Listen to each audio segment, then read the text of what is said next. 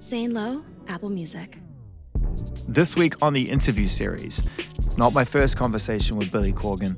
That took place back in Auckland, New Zealand in the summer of 1994 at the very first ever Big Day Out festival. Smashing Pumpkins were on the bill and they just released their second album, Siamese Dream. This album, how do I even describe this? From the second I heard it, I knew that it was going to become an essential part of my soundtrack for life. I've listened to it so many times in so many different environments in so many different moods that it's kind of just a part of me. There really isn't a note on that record I don't instinctively know where it sits and why it sits there, and yet it still continues to surprise me, as do Smashing Pumpkins, who, after decades of huge success and some turmoil, have returned with one of their most ambitious projects yet 33 songs over three different acts. This is a rock opera. People always throw that term around almost in a kind of dismissive way. If you're Billy Corgan, it's a challenge. And he's risen to it. It's a really stunning body of work. And the reason why we sat opposite each other for this particular pod to talk about it, but also, like every conversation I've had with Billy Corgan since 1994, everything else in between. You can't really stay on a straight line with someone this smart with this kind of opinion, so why would we? Billy Corgan, our guest right here on the interview series. Sounding fucking great, man. Sounding great in 2023. Sounding great throughout. Looking great. Happy to have you in the studio as always, my hero. How are you, man? We're back together again. We're back together again. Welcome back to Los Angeles after traveling around. Yeah, you know, I come back to LA and it's like a uh, city of dreams, you know. Uh, city city of uh, poor people living on the street in tents and exactly. And you know, the waitress is hotter than anybody I've ever met in my life, but you know, is really bored get taking my order, and you know, yeah, I'm still, I love it here, and I'm so still much. depressed, right? I mean, that's the whole point, isn't it? I mean, you can find depression in every crevice of the city if you go looking for it. Uh, but you had some dreams attached to the city at one point. You had a little spot. You made it home for a minute. I lived here at different times. Yeah, I do love LA. I really do. Yeah. Um, I still remember coming out here in '89 when I was a nobody and kind of. I went up to is it the Griffith Observatory? Yeah I remember looking over the city. And oh, like, you had that moment. I'm, I'm going to come back and own this place. so I, I, I, did. I have a picture from that day, and you could see it in my eye. I'm like, I'm coming back here. Can I tell you something, man? Sure. I was staying at the uh, London Hotel on the Strip, which has a beautiful view if you get the right room over the valley that heads towards the ocean. And I did exactly the same thing. I stood on that balcony. I was like, I'm gonna come back here and make this city feel you real did. small. You did. As did you. You did. As did you're you. running. You're running this joint, as they used to say. No, I'm doing all right, man. I'm happy. I'm uh, look as long as I get to to, to continue to con- to play music from the people that inspire me and connect and tell that story. I'm super stoked. We've done yeah. it for many years, man, and it was really cool hearing you know watching you walk in the room while we played that and knowing it was going out all over the world. Can you remember the first time that you ever heard your song on the radio? Uh, well, you know, there was like you get played on college radio, but it didn't mean anything because there were only seven hipsters listening or something. right, right. I do remember. I do have a very clear memory of um, uh, driving down the road in Chicago and was listening to whatever station, mm-hmm. and all of a sudden Cherub Rock started, and it just sounded so massive. Oh, dude, you know what I mean? Oh yeah, dude. And it was like, oh yeah, like, yeah beautiful day, you know? Yeah. You're like, I'm here, man. I'm this is awesome. I mean, talk about a statement intro. I mean, it's like 45 seconds before the before Jimmy's even let off the leash. Yeah. But the thing is is um you know, radio, I mean, it obviously has different forms these days, but it's still the same idea. Mm. There's something about the right song on mm. the right day mm. that just seals that moment. Something about the DJ and you know what I mean? It's like you're doing it right. You, mm. Part of what you do is, hey, trust me to turn you on to what's really happening. And there's something about the relationship between the DJ and the moment, calling the song, and here it comes. That stuff never gets old. Never gets old. I was talking to, to, to, about this to someone yesterday, and, and we were talking about why we still connect to radio, why I'm still connected to radio and haven't just gone full podcast mode, full playlist mode, you know, broken it down into its individual components. And I still uh-huh. like the unity of it all, right? The idea that we can have a sort of podcast in a radio environment with a song. And I said, the, the reason is that when I play a song, I, I've never known who's listening. Even when I was at the BBC and I had peak sort of appointment listening era time. Like now, you just got to move with the people. Back then, the people came to you, right? You had the records, you had the time slot. You got millions of people. I never knew one of them I never could see anyone. And it was never the point. The point was the connection to the music and the feeling that I was somehow able, to your point, Yeah. share and experience. What's that? wha- uh, You're going to know who I'm talking about. Her name's Jo. She's like a famous UK DJ. Jo Whiley. Right. I was on the Jo Whiley show. Beautiful, you Yeah. know. And, you know, she's such a sweetheart. And she said, I'll play anything you want. Hmm. and I said, okay. And it was live on the air. Yeah. I said, let's play Rain in the Summertime by The Alarm. Beautiful. And she goes, kind of like, why that song? And even her staff assistant, they all kind of made a face, right? I said, trust me. So they played the song. They said their social media lit up and everybody wrote in, Yeah. what a great song. I don't know this song. How come I've never heard this song? Right? Yeah. That's, That's the it. power of That's that it. moment. And That's here it. you have somebody who knows their game. Yeah. And even she was like, You want to play that song? It's my favorite thing to do. And amongst all the new music, he knows this, to be able to say, but have you heard hum? And everyone's like, who's hum? Oh, don't get me started on hum. I got my hum issues. I know you do. I know you I got do. my hum I know issues. you do. From I know- Champaign, Illinois, I believe. Yeah, that's right. That's right. Yeah, yeah. It was it was a Hum- Good band though. good band, man. You no, know, no shade, but no but shade. You know, they, little little too close to the bone here and there. Listen, I know what I'm doing. As as as Chino Moreno once said to me, I went to see he had a like a side band, yeah, Team Sleep. right? Mm-hmm. So I went to see Team Sleep. And I never met Chino in my life. Mm. And I go backstage to pay my respects, say hi. And as soon as I walk through the door, Chino looks at me and goes, Recognize some of the riffs? I love that because I've had conversations with Chino about that. You know, he's a mate of mine now. I'm grateful to say that, and and because they're one of my favorite bands. Oh, of all Chino, time, man. It's The real deal. unbelievable, real deal. And um and they just get like yourselves. They just get better and better. The more they find themselves, the more they know themselves. The further they're willing to travel Yeah. each time, and um, there's there's definitely moments on there. I'm like, oh, that's that's got a little Billy to it, and he's just like, "Ah, come on, man, what do you want me to tell you? he's what do you want to tell you? You know? Yeah. Yeah, God they're- bless. God bless. You seem to have um found a way to play along in it as you've as you've kind of matured as an artist as well. Like in the Have beginning, I? Have you?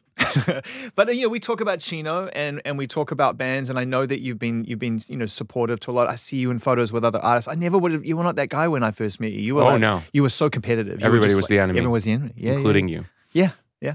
Although I killed you with kindness. You did. You did. Uh, you always have a soft spot in my heart. But uh, no, everybody was the enemy. I, I, I'll take responsibility, but Mm. the business was set up that way. Yeah, yeah. The beautiful thing about the way the business works is it really should be artists supporting other artists. Like, for example, we just did uh, World is a Vampire in Australia. Mhm. Amyl and the Sniffers. I don't know if you know that Love band. them. Amazing band. Yeah. Now, this is classic, right? I hear all the hype. She's the new Iggy Pop. She's the female this. She's the blah, blah, blah, that. And I'm thinking, Mm. I've heard this so many times. It doesn't mean I was doubtful, but I, I, I'll, I'll wait till I see it with my own eyes. I looked at her for 10 seconds on stage and I said, Holy Mother of God, Yeah, yeah. this is a true rock star. Yeah, for sure. Great band. Yeah. And that's the power of rock and roll. So somebody asked me after I saw them play, Mm. uh, an interview, you know, kind of what do you think? And I said, see, this is the problem with comparisons. There's only one of her. Yeah, There's not, she's not anybody. That's why she's a star. There's a, I call it one of one. yeah, She's one of one. yeah. I think that's what people really are after. But you know, we live in this business where it's like, sounds like, Yeah, what we're doing is we're creating an identity for you, and all you're trying to do is find your own. so it creates this conflict where you're like, I'm Billy Corgan and this is my band, and we're outsiders and have been from day one. And we're all trying to get you on the inside, right? We're all like, ah, they sound like this, they do this, they're compared to this, they're compared to that. And you know, you're right. I was the enemy. I, you know, I, I've been a part of that experience as a young broadcaster or whatever, trying to find my way to put context around things. I think context is a bit overrated when it comes to, you know, artists in some respects. Well, it's it's difficult because you know we're all stretched for time, and when you're on a streaming services and, and you look and go, if you like this, Yeah. you'll like this too, and I'll click on those sometimes, and I'm oftentimes pleasantly surprised. So it's Yeah. not the worst thing, but contextually, like when we started, people were like, I remember reading reviews. Uh, they're like a weird cross between the Black Crowes. You know what I mean? You'd be like, the Black What? Crowes, What? like no, no shade to the Robinson brothers, but huh? the pumpkins. yeah, I like the yeah. Black Crowes. Yeah, no, you were way more goth than that to me. Uh, certainly on Gish, I felt like you were, you were like America's new sort of gothic alternative super, you know, Yeah. supergroup. I, That's, I love you know. me some goth. You know? Yeah, I mean, to me, there was more of a it was more of a direct connection if we're going to play that game to Wayne Hussey than there was to Chris Robinson. I was just talking to Wayne Hussey about a week ago. Actually, Hmm. Wayne's a bit of a mate, and uh, I, you know what I like about the world that's coming is is the gatekeepers are dead, and now people are figuring out who the real bands are. So you know, when I used to make the case for Echo and the Bunnymen or Sisters of Mercy or Siouxsie and the Banshees or whatever, people are like, yeah, yeah, yeah, but every, of course they knew the band that was the imitation band that sold a lot more records. Yep. Now that that all that's dying now, so that's good because the real the real OG bands are going to get their due.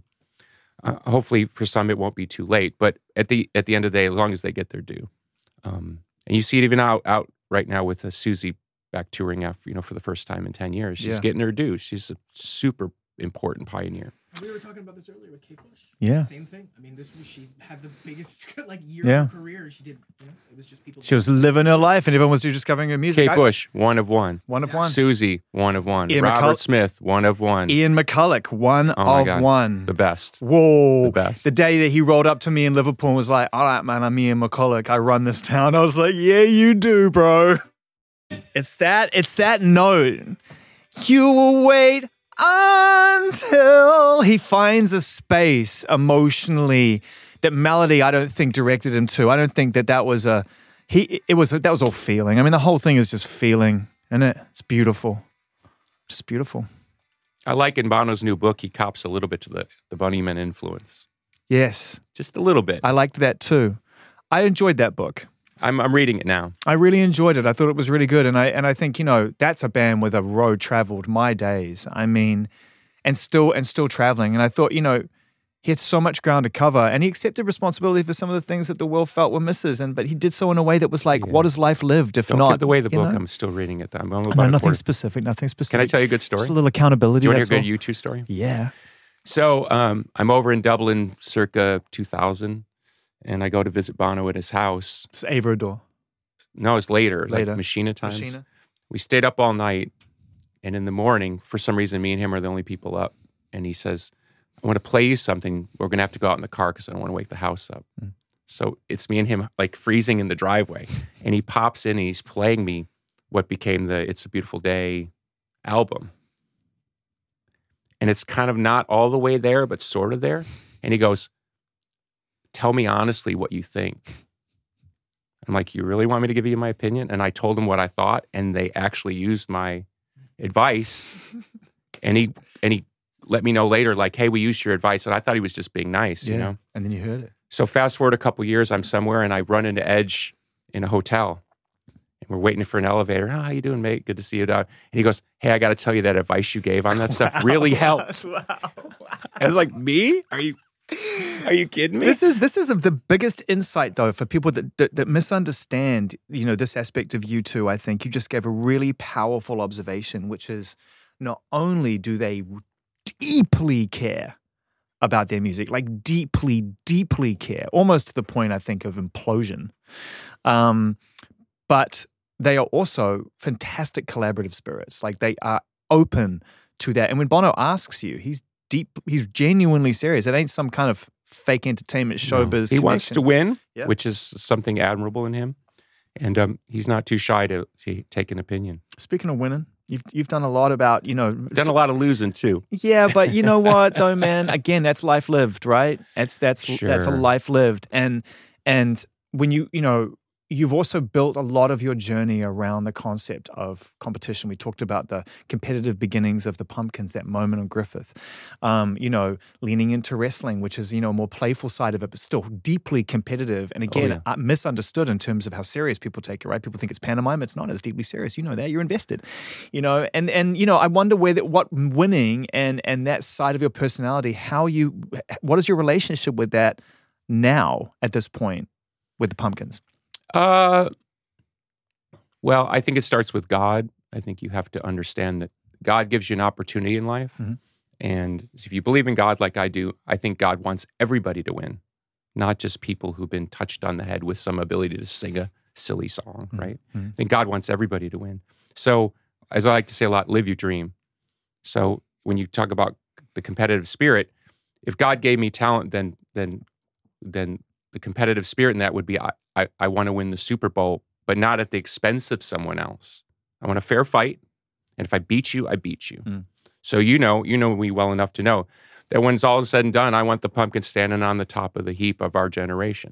Mm. And if that means I got to write 800 songs to do it, I'll do it. I ain't shy about that. Mm. I will go down always as saying Kurt was the most talented guy of our generation. Kurt had so much talent, it's like frightening. Yeah. It was like a John Lennon level of talent where you're like, how can you have all this talent? Yeah. Or Prince, right? Yeah. But Kurt's not here, you know, sadly. So, you know, so I looked around I was like, all right, well, I could beat the rest of them for sure. You know, it's not only Kurt, man. It, it, it, it I, sometimes I catch myself listening to my favorite albums from that era. That's because you're getting old. Oh, dude, getting. A little gray in the beard. I'm embracing it, bro. I love it. I'm into it. I'm very happy where I stand. And I think that's important as you mature that you can find a way to let go of those sort of old, again, those old kind of like uh sort of just tense competitive things and it's like find a way to compete in the right way. But getting back to my point, like I'll be like, oh my gosh, he's not here. She's not here. He's not Crazy, here right? he's not here. I mean, it, I think about someone like you and Eddie and the Chili Peppers and some of the people who are still here, and um, and I just feel like, wow. I mean, it, it shouldn't have ended like that. It shouldn't. No. It, it shouldn't have been just a few of you left standing. Well, Gen X is definitely a lost generation, you know, and now we're creating a new lost generation with like, you know, forcing kids in all sorts of weirdnesses. But Yeah. it is what it is. Gen X was the lost generation because our parents were too busy doing cocaine or yoga. And, you know, we were in the basement watching Gilligan's Island with nobody. I mean, I mean, the amount of crazy stuff we did because there was nobody there to tell us no, you know. Anyway, um, I get it because I was I'm I'm Gen X, and so love my folks. But at the end of the day, my imagination became my my guide for quite a formative part of my life. Yeah. I, I, I still remain hopeful that Gen X has a second act. I think somebody said the other day, and I don't know if it's true, like Gen X might be the only generation ever to not have a president. Can you elaborate on that? I think the idea is that no one who is Gen X it will actually become president. Wow, that's true. No, that's totally accurate. I mean, because I mean, Biden currently is 83. I mean, this is all you're also talking about the, the greatest generation. Boomers, yeah. Boomer generation. Wow. So it, now that might change. Yeah. So when I'm president someday, uh, it's it's kind of frightening to think of. Actually, you probably got a better chance of being president than me, but I don't know, Billy. I don't know. They'll think change the laws. You know, they'll, the you, since you're not from here, You wherever you're, wherever you're from. local governance in Chicago. You know what I mean? Oh my God! Don't even get me started on that. I think I think uh, uh, Illinois is up there with California with people fleeing the state. Um, Chicago's obviously a big part. It's a shame because I was born in Chicago, Yeah. and we, look, we're here in Los Angeles. Los Angeles is struggling with its own issues with with trying to assimilate. Let's call it the new America, and I'm all for it. Like, Mm. let's build a great new America. But we're in that weird period that you know, England went through it. You know, Australia's had its struggles. New Zealand, every Yeah. every country has that moment where you got to, Yeah. you know, whether you got to forgive the sins of the past. I Yeah. um. Anyway, we don't need to go down all those rabbit No, holes. but where do you want to go? It's a good question, and I think I think that's what I've been saying to people as well. It's just like you know we're in we're in deep struggle right now, but uh, it's it's how we come out of it, and and and what kind of self awareness do we have really? I think I'm all for it if at the end of the day everybody gets an equal seat at the table. Right. That's that's that's my that's my easily stated position. Like everybody deserves a seat at the table. Like I said, if you're a godly person, you believe everybody has a divine right. So, um, and then your job as a person is to figure out how you can contribute. Is that like is that is that would you consider that a form of libertarianism? Is that basically what you're kind of referring to? Um, it doesn't feel like Roman Catholicism, that's for sure. Um, it's probably more pagan, honestly. I'm more of a pagan. I was raised true. Roman Catholic, but I'm more of a pagan. I That's mean, true. Because we spoke about that on one of our virtual conversations during quarantine, and you you made a playlist, and there were some songs in there that Mm. reflected that that Yeah. passion that you have, um, that deep folk music, and that that era of music that, that you know actually weaves its way into this new album to some degree as well. There's a, there's a lot of scales and a lot of um, musicianship and instrumentation in here, Mm. which I think somehow modernizes almost a sort of baroque level of influence. I was listening to a lot of Bach. yeah.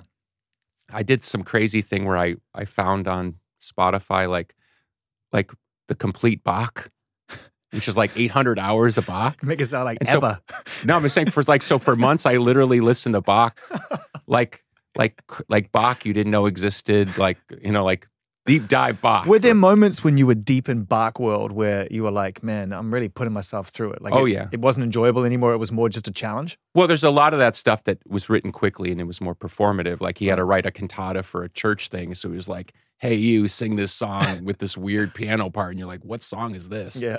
And then there's other stuff that like hits you sideways, and you're like, "Oh my god!" And then it's the opposite. You realize he wrote this music on the fly, and it's this insane piece of music that's such a high level of musicianship. So somehow that gets in my my bones. It's cool that you get to be able to go and, and, and allow yourself the space to be able to immerse yourself in the complete Bach. Um, as we've discovered at Apple, and this isn't a promo, this is genuinely a fact, we found that um, navigating through classical music in particular was a complete and utter nightmare because what act differentiates another and where do you even begin? So you should subscribe to Apple Music Classical, my friend. I've heard about it, and It's I've in, really fa- good. in fact, friends have re- highly recommended it. So I, I'm here to endorse. I, I haven't tried it yet, but I've I've heard the endorsements. It's incredible, yeah, yeah, yeah. Um, what role does modern music play in your in your life? Very little. yeah. Why is that? Do you think? Um, well, I have a theory, which is um, it's easy to get grumpy if you if you listen to mu- modern music and you go, I don't get it. It's not speaking to me. Yeah. Um, but I kind of come around to this other side, which is kids and you know twenty somethings making music. They're making music that's reflective of the world they're looking at. Well, if the world is insane and vapid Mm. and cruel Mm. and hollow Mm. and and not very nice, well, that's how they end up making music that sounds like that. Mm. Do they feel that, or are they reflecting their environment? I, I, I'm not. You don't have to answer that, but Well, no, I just, I'm just, I, I think it's both. I think there's a there's connective tissue between the two, and I think sometimes the chicken and the egg it can reverse roles. yeah. And I'm not looking. I, I I'm 56 years old with two little kids. Mm. You know, I'm more likely to hear SpongeBob's, you know, for now. nighttime cruise. You know, For than I am uh, the latest jam from Polly and the Polytones. Well, no, because I'm telling you, because it's what's interesting is like we're going to dive into. it. I want to make sure I because you. This is where you play me a new song, put Yeah. me on the spot. Yeah, but it's okay. I'm going to put me on the spot because you're going to tell me honestly what you think. But I um I want to make sure because then we're going to come back and we're going to deep dive into this body of work, and I want to ensure I'm pronouncing it correct. How do you pronounce Autumn. Artem? Thank you. You were kind of more right, Jeremy, than me and Hanuman were. Artem. Yeah, you got it. So it's interesting, you know, people talk about an artist like Yeat and they get lost in um, some of the lyrics which are youthful and could be perceived as being ignorant. Definitely some of them are. Um, but then, you know, they also forget that actually sonically and production wise and feeling wise, there's a lot of yearning to reflect the time going on. And you succinctly summed that up before the idea of modern music reflecting the times. So, what is this person really saying? So, what I try to do is, is along with the people on the team, is listen to my kids who are 16 and 14 and rather than just like listen to the music they play ask them why it moves them and i think to your point um, you know it really is a combination of both I hear someone struggling with the disassociative world. Um, I understand why people have ripped society apart, whether it's gender, the idea of like what is a marriage, and all this stuff. All those things need to be examined hard. I, I have no problem with people ripping stuff apart. So, what I hear is an artist struggling how to put those ripped apart pieces back together. Because the human spirit at the end of the day wants to be standing on a black beach in New Zealand looking at the stars and saying, I'm whole, I'm complete, and I know what the hell I'm doing here. that seems very far away right now there right Okay, right. So for a lot of people, ain't no beach, ain't no stars, ain't no future. Mm. So, but they're still feeling all the human impulses. Who am I? Who's going to love me if I'm myself or whatever? I'm not saying that's this artist's journey, but that's what I hear. yeah I hear a bunch of broken pieces. So what you hear is what on the surface sounds like an abuse of technology, right? Mm. Like the auto tune ain't working right. Mm. The loops are actually out of time. Mm. But I don't think that's on purpose, as in a, hey, let's be clever and do this. That's a, this is making me feel something that's Yeah. fresh yeah yeah and it feels like right now. And I think that for a lot of people right now, that's their experience, particularly of the world that we're in. It's just I look out my window and I see I, I see the same McDonald's and I see the same Geico advertisement, but it don't feel the same anymore. But I don't know what that means. Like, where's that go? And everybody can paint a nice picture where it's going to go, but we all know it's probably not going to get there, and it ain't going to look like everybody's talking about. I mean, I think what you're describing is a generational nihilism. And you know, going back to you know generation, you talked about you know Gen X being this lost generation. You fucking nailed you that, look man. at the sort of hopelessness that is indicative of the art being produced by Zoomers. I- I think it's the this current generation that knows that they've been sold a false bill of goods. They know that the future is not what they were told it was going to be. The the Gen X version was, hey, what you told us marriage is, we know that ain't working. That ain't working. What But you told yeah. us is the nine to five job. That ain't gonna work. And Yeah. by the way, you didn't even choose to parent us. Yeah. Yeah. So we don't even know what to do. No, and when it came to turn, you know, our turn to buy a house, you moved the zero over two spots. So going back to somebody like Kurt, Kurt, highly Kurt Cobain, highly intelligent person. Why do his lyrics sound like onomatopoeia child rhymes? Mm. Because in my estimation, he was searching for that disassociative feeling.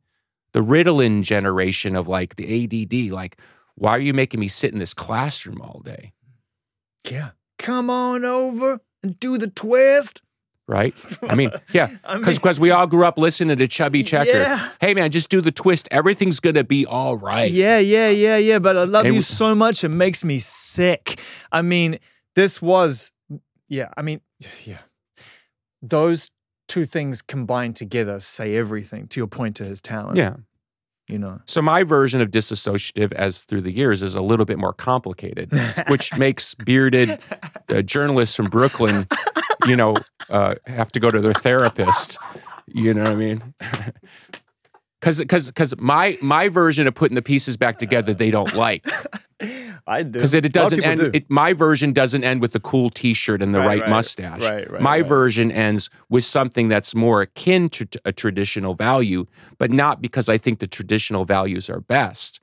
There's something in the human condition that, at the end of the day, believes in union and believes in family That- and believes in community. And that's what I always, always got from listening to your records, and actually was was and remains one of the most emotional parts of that of the of the pumpkins puzzle, is that you are dedicated to resolve Absolutely. and resolution, and that you search for healing. So that's my big argument. Tear it apart, break it into a million pieces because it deserves to be broken. But tell me how you're going to put it back together. Mm. Breaking stuff apart is the easiest thing in the world to do. Mm. That's that's easy. Show me what it looks like when you put it back together. Because then we can work on that together. Mm. The, the, the, the tearing apart, it's like, here's a sledgehammer. Okay. You know, it really strikes me at this point, having followed your journey as a fan of your music and talked to you intermittently over the course of the last nearly 30 years. Crazy. Crazy, right? We're still here. God bless. That um, there were moments in time when the trail for us went cold. You disappeared. I didn't talk to you for probably six, seven or eight years, where I wasn't sure we'd get you back at all. I wasn't sure I was coming back. Let alone like this, where I feel that you are dedicated to the idea of repair. And that's what this album, in a lot of ways, is is searching for as well. This idea of answers, maybe not on this earth, but but No, no. some connection. when when I read that period where you and I didn't talk for a time and I was lost, actually a lot of those years I was lost in LA. Yeah. Um, the, the issue for me wasn't, you know, you get in these boardrooms and it'd be like, uh, bro, make Siamese Dream 2 and everything will be okay. It's like, no, no, no, you don't understand. That ain't gonna solve the bigger problem. Yeah. You know what I mean? It's it's it the biggest mistake the entertainment business uh, makes over and over again is it only deals with the known. But artists, true artists, like the person you were playing, true artists are seeking something that that doesn't exist. Yeah. It's super uncomfortable. Yeah. Well, because the industry's there's no um, financial security in the unknown. No, of course not. So it's like we got to try and put this into a into a framework we can understand. So, so they're more likely to reward a sociopath who will stand where they want them to stand, say what they want them to say, and do what they want them to do. and so you, that those years were to some degree you just connecting from that experience and trying to find where you truly stood. Well, I built something that was successful and it endures. If you want to, you want to go ninety-one to whatever, you can pick those albums. Yeah.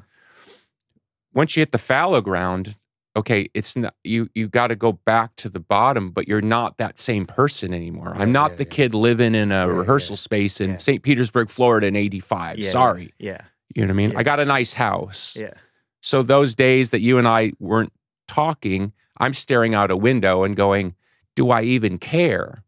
Because by the way, no one cares about me. Nobody was calling me up. You know what I mean? It wasn't like the biggest names in the business were like, bro, where are you? Come back. We miss you. Mm. In fact, a lot of my generational brethren and sistren didn't care if I came back because that was one more person off the chessboard that they didn't have to beat or compete with. Yeah. When Kurt died, I cried because I lost my greatest opponent. I want to beat the best. Mm. I don't want to win the championship because it's just me and a bunch of jabronis, to use a wrestling term. Mm. It's like, what is Michael Jordan, the greatest, arguably the greatest sports competitor I'll ever see in my lifetime? Same. Right? Mm. I mean, you want to talk about an alpha. That guy wanted to win like the valet tip. You know what it's, I mean? It's my favorite part of The Last Dance, and it happens two or three times every single episode where they'll put another example of did you overstep the line with your competitive streak here? And he gives a, a variation of the exact same response, which is like, if you want to be the best, just this is what you got to do and just deal with it or don't. And I don't apologize for it. And it's a variation one after the other of that. And it's incredible. By the end of it, I watched it all the way. I watched 10 hours of it on a plane the other day, nonstop. Fifth time I've seen it, best time I've seen it. And by the end of it, I was like, I got to stop asking him that question. He's going to give the same answer every time.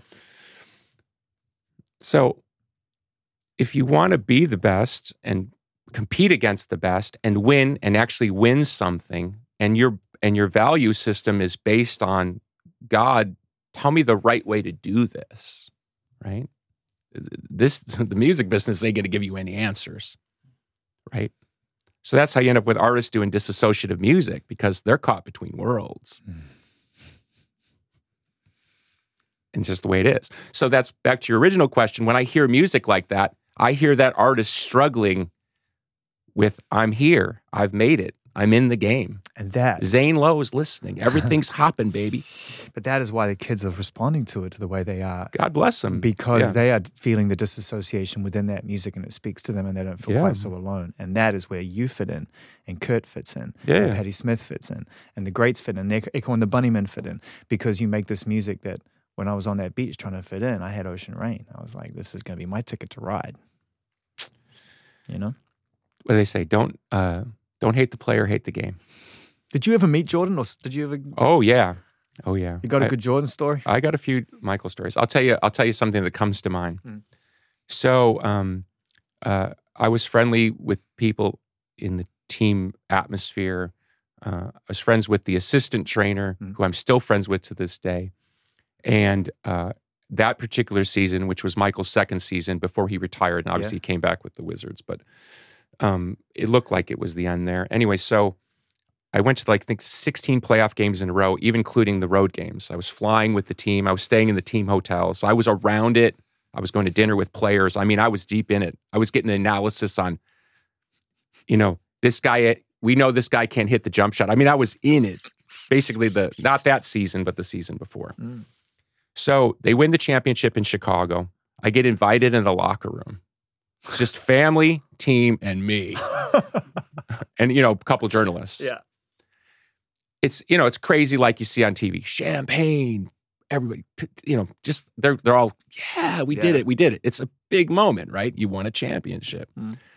So after about 30 minutes of that, I'm like, okay, it's a bit intense. It's not my party either, yeah. but I'm happy to be there. I got a picture of me holding the trophy, the whole thing, right? It's all good, man. Life is good young Billy Corgan's all good with being in the Bulls locker room. So at some point, like you do at a party, I was like, okay, I'm, I need a break. So I went to like the weight room just to got, catch a breath. I'm in there by myself. Okay. Here comes Mike smoking a cigar. And it's just me and Mike because he's doing the same thing. So he's, and he looks at me and he knows me a little bit. Yeah. And uh, and I, I even hung out with him one night. So it's like, but it, it's his moment. I mean, it is his moment, and he gives me that look, like I'm cool with you being here with me, but let me have my space. Like just that look, like we cool. I was like, we cool. So it's just me and Mike for like a minute. Nothing ha- said. just hanging out. And he's just, you know, he's he's you can see him processing whatever's just happened. He allowed me to share that moment with him. I'm like, this is pretty cool, right? One minute goes by. I wished it was 500 minutes. Here comes everybody because it's him. Yeah. Here comes the press. Yeah. Mike, Mike, Mike. And you could just see him shaking his head because he only got that one this minute. moment is gone. but he allowed me to share that moment with him. That's what's cool about Mike. Mike operates on these other levels that most people will never see. And I've been around him enough, a little bit, to see that other level. And if you know that level, you understand the intellect that drove the whole rest of the kingdom and continues to drive it. That's why he's the best. I, I'm not stupid enough to ever create a hierarchy of my favorite band's favorite songs, especially when the, the founding member and songwriter of my favorite band who wrote those favorite songs is sitting in front of me in a fucking throwback zero hoodie. But I'm just gonna say, Got to sell the merch, bro. I've always, I always wanted one. I'm glad you put it back on sale. It, has got a hoodie, so you, got Yeah, the full. You got the full, the, the full modern day Billy uh, vibe. But um, you know that one is a special one for me. Um, because that is one that I go to when I'm really down. Oh, I don't you go, get down? very much so. I don't I don't go to the ones that necessarily take me deeper. I go to the one that I want to try and drag me by the scruff of the neck and out. You know? Yeah. And and I feel like that's such an achievement muzzle because you created a song that is so overwhelmingly optimistic and like I'm going to climb that mountain when I get the top I'm going to raise my arms up and I'm going to reach as high as I can for something I can't see and you pulled it off Yeah. you pulled it off it's really hard Yeah, but then that guy got lost. You see what I mean? So I, Yeah. I think about like what happened afterwards. but like, you but you gave it to us good, but I'm saying is is in the in in the aggregate journey, yeah that's one moment where you like, okay, I get it, I got it, and then uh, it's like that great uh, Coelho book, The Alchemist, right? Yeah. You got to you the whole the whole story of the book is you got to go back and you got to dig under the tree that you were standing next to at the beginning. Huh. I figured out by the time I was 28 everything I ever needed to know in this crazy world of music and Yeah. entertainment. yeah And I lost it and I regained it and I figured it back out. And now I figured it out a different way that has a lot to do with family, including the family of the band. Yeah, which is a very important piece of this of this era. I mean, you have blessed us with incredible music in the last few years. We've talked about it. You continue to be productive. Um, you hold on to the to the founding members of the band that, that remain, and Jeff as well, which is beautiful. So it wasn't like, hey, in through the outdoor. It's like, nah, man, this is the crew. This is the this is our 5.0. I was trying to count them this morning when I was getting ready to come to work. I was like, I think they're at a 5.0. Well, you know, Deep Purple used to call it Mark. So we're Mark 5. You're Mark Five, Yeah. right? You're Mark Five, and and you're exploring territory, like I said, as a writer, and and from a conceptual point of view, which you which people at, at this point in their lives just are not doing. Um, you, you are moving into that into that world that of the bands that I think truly inspired you. You know, the Rushes and the bands that kind of were unafraid to keep pushing boundaries, and you refuse to settle, refuse. It's just not in me. I, I think I think if I ever was to wake up and look in the mirror and think I'd I'd given up and we as we used to say phone it in, Yeah, I think that would be the end of me. Like psychologically. yeah, yeah. I just it's just not the way I'm wired. So when you're immersed in a three act album and you and you're trying to create a, a through line, which there is, by the way, Yeah. remarkably, given how much music is on this record. Um, how don't how do you stop yourself from getting lost? How do you find your way out? You don't. I, I think, uh, and I'm not trying to be disingenuous with my answer. Think of life as a journey. Um, Jimmy Chamberlin, the great drummer of the Pumpkins, when I was struggling as a young parent, not young me, my kids being young, Mm. um, I wrote him in a moment of desperation. And he said, The thing about parenting is there's going to be good days and bad days, and you just want to have more good days than bad days. Beautiful advice, right? Yeah, my friend gave it to me a slightly different way. He said to me, There are two types of dads in the world there's good dads and dick dads. Just try not to be a dick dad as There much as possible. So when you ask about making an album over two years of 33 songs, there's a lot of bad days. yeah. You're like, no one's going to care. Uh, even if this is great, you're going to get the bad review from the guy in Brooklyn. You know, they're still going to have a go at you for something you said 17 years ago when you were joking, by the way, because we live in this stupid world. Mm. You gotta like you gotta believe in something deeper. Mm. And I, I love that you mentioned Rush, for example. The message Jimmy and I got from bands like Rush and Yes or whatever was that there's an aspirational aspect to music that has no commercial value. Yeah. Like why um somebody like uh Kubrick who was capable of making, you know, very successful Hollywood movies. Why did he import like palm trees from Vietnam to LA so it looked right when no one would even known the difference? Yeah. Like what is that? Yeah. It's a certain kind of uh affirmational faith that if I do things a certain way, it all kind of work out. Do you know who I think has that from from roughly your generation is Thom. I think Thom Yorke gets it. I think he He can I jump in? yeah. and, and I want to praise him here. When Radiohead made the shift from like, hey, they sounded like every other UK alternative band with their song, you know, and Creep and stuff, we yeah. we had very little respect for what they were doing because we, we just saw them as a, another band doing the NME band. I'm a sa- yeah enemy band, and even he had the kind of like the the pompadour hair there and the whole thing. When he when he when he, he made his pivot, wisely so with his band to what they became, which is the great band. I found myself thinking he figured something out before you, which is it's better to be this than the other thing. Hmm. And at that moment, when they started doing it, which was like 97, 97 OK Computer, and then they went swift into Kid A, and it was like, where are you now? Yeah. And what was interesting about that, and I'm now speaking about myself, was I found myself flat footed because I didn't see that coming. Mm. Because I was so disconnected from what was happening because I'm on all these mega tours. Yeah, yeah. You're in the top of the. But by the way, you you you're riding the biggest wave of all at that point. Oh yeah. So um, credit because really, uh, Radiohead figured out the world that was coming pretty much before every band on the planet, and and they reaped the reward of that and did a lot of great work in in in essence anticipating this disassociative world. I was at a, a music conference once, and I didn't mean it pejoratively. I I called Radiohead laptop rock. And the crowd gasped because it was that moment where you weren't allowed to criticize Radiohead. Right. And I wasn't criticizing. No. it. I was saying is as people made the shift towards listening to music off their laptops and list, watching their email and inst, what you know whatever social media, Yeah. music takes on a different role, more Eno esque, Yeah. which is you know you know music for airports and music for the world that we're living in. Yeah. I was making for music for a world that was basically dead and dying, but I was the last to get the memo. So I really credit them with figuring that out. Um, and I'm not saying I wanted to make laptop rock, but there's something pretty cool about figuring out that music was going to be more environmental and less uh, standing on the beach with a cassette deck. Well, you. No, but it's true. It's true.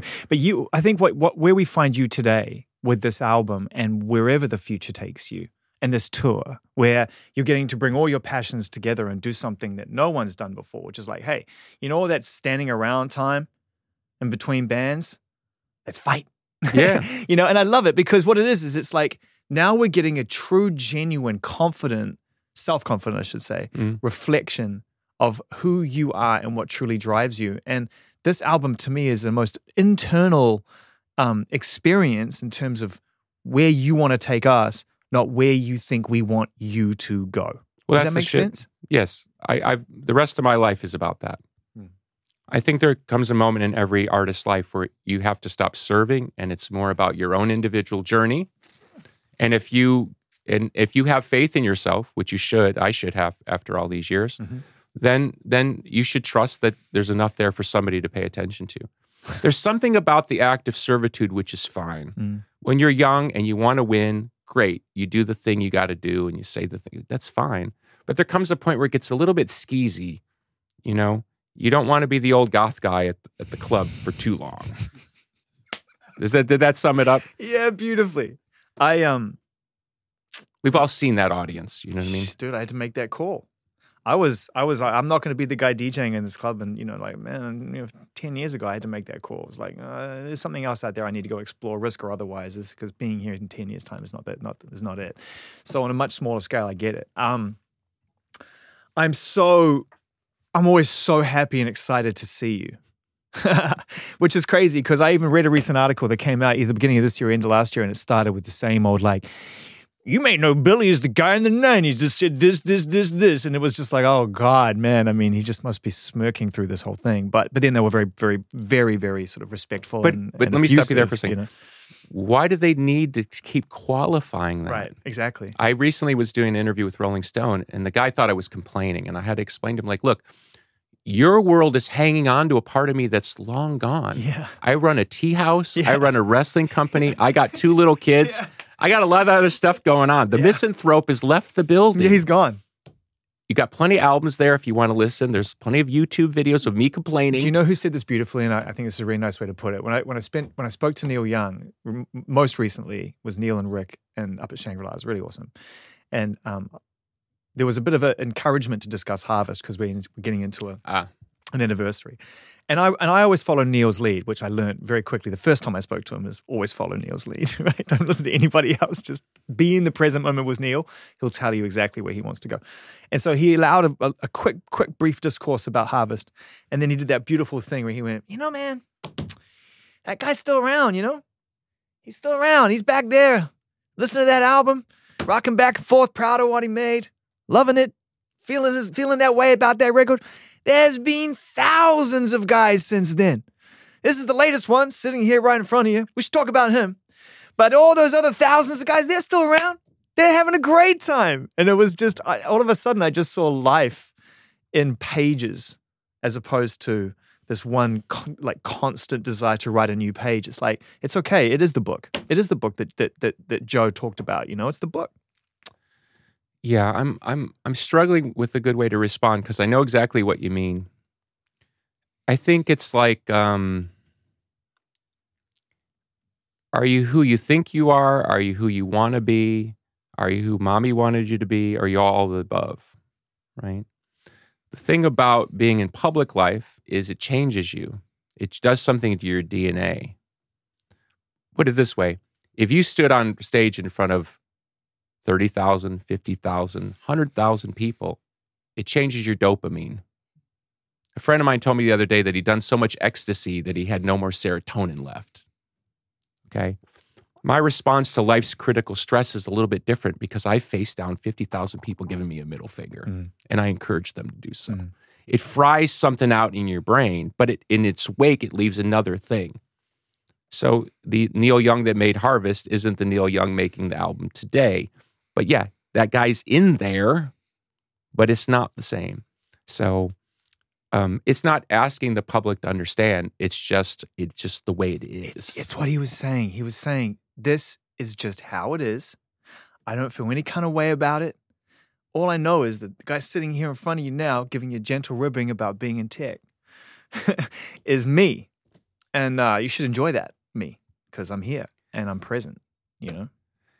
Yeah, I, I tell fans sometimes, fans I talk to, I, I, have a private account on Instagram, so I talk to fans regularly, but they're trusted and verified. Let's put it that way. There's about a 50 or 70 of them I talk It's to. It's William the Conqueror, and it's, it's his wrestling alternative. No, no. but um, you know, I, I joke with them because you know, in exchange for their access to ask me, you know, the Siamese zombie questions, you know, what yeah, I mean, yeah. Um, you know, I'll tell them you're going to miss me when I'm gone. Hmm. and what I mean by that is, is when I when I leave the chessboard, um, you know, I I know what I'm leaving behind. I realize that they can't quite understand what that means. Does that translate to you as somebody Yes. who's known me for 30 years? Yes. I think it also, for me, puts in perspective how you relate to those versions of yourself and, and give yourself a purpose of being happy now. It's like, it's cool. Like, you'll, you'll miss that guy. We've all seen the movie where a, a common person is put into an extraordinary circumstance and they must respond. Okay. I was ill prepared for fame. I wanted it. I encouraged it. I bled for it. But when it came, I was like, oh my God, this is weird. Mm. And it's never stopped being weird. I'm not saying I'm a normal person. I'm not saying I'm an extraordinary person. I'm just a person who was put in a situation. It changed me. And so I don't need to apologize for it, but I'm just a nerd. You know what I mean? I am. We're gonna miss you when you're gone. You're gonna miss me when I'm gone. So don't I'll go. still call you though. Yeah, I was gonna say don't go anywhere. Love you, man. Congratulations on this remarkable body of work. I cannot wait till we talk again. I really can't. Thank you, brother. The latest in what will hopefully be a continued series of conversations with one of my all time heroes, Billy Corgan, joining us on the interview series. Thanks for listening to that. If you made it this far, we appreciate it. Make sure you tell everybody if they love music and conversation, this is where it's at. We'll be back again next week.